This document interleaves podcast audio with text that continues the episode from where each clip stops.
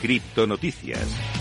Empezamos, como todos los días, a repasar las noticias más destacadas del mundo cripto y hoy tenemos que empezar hablando de la jefa del Banco Central Europeo, de Christine Lagarde, que ha pedido una regulación que se centre en Bitcoin y en las DeFi. En, respuesta a la caída del mercado que ha captado la atención de muchas personas de todo el mundo, la apuesta y los préstamos de criptos pueden estar finalmente bajo la jurisdicción de las autoridades reguladoras junto con Bitcoin. Durante su comparecencia ante el Parlamento Europeo en el día de ayer, una semana después de que el, prestamista de criptomonedas Celsius suspendiera todos los retiros, Christine Lagarde, la presidenta del BCE, se convirtió en la primera persona en exigir expresamente una mayor supervisión de la práctica. Lagarde afirmó que ya se requería un posible segundo marco de seguimiento debido al rápido ritmo al que se están produciendo los avances actuales en el sector. Además, se refería a la ley de mercados de criptoactivos, es decir, el famoso MICA, que está programada para entrar en vigor en toda la Unión Europea en 2024. Vamos con la siguiente noticia del día. En este caso, pasamos de Europa a Estados Unidos, y es que el gobernador de los Estados Unidos ha firmado un proyecto de ley que permitirá a los bancos de Luisiana custodiar Bitcoin y criptos para sus clientes. A medida que el mercado de las criptomonedas se expande y las monedas digitales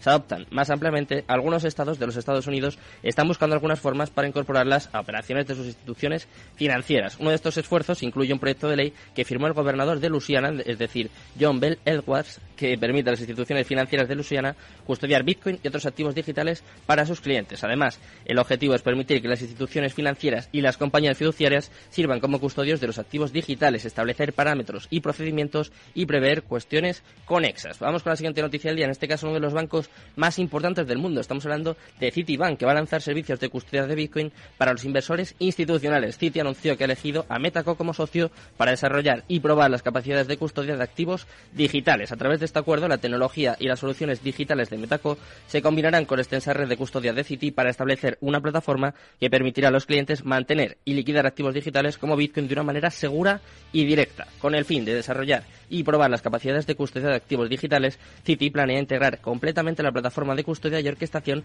de activos digitales de grado bancario de Metaco Harmonize en su infraestructura actual. Y vamos con la última noticia del día. En este caso vamos a hablar también un poquito de España y es que Ad21 y Bit2Me han lanzado en España el primer fondo de remuneración para empleados con criptomonedas. El producto consiste en un fondo de fidelización corporativo basado en varias de las principales criptomonedas del mercado, lo que refleja la confianza de Ad21 por las criptos. Los ingresos para crear este programa de remuneración para los empleados salen del propio beneficio de Ad21.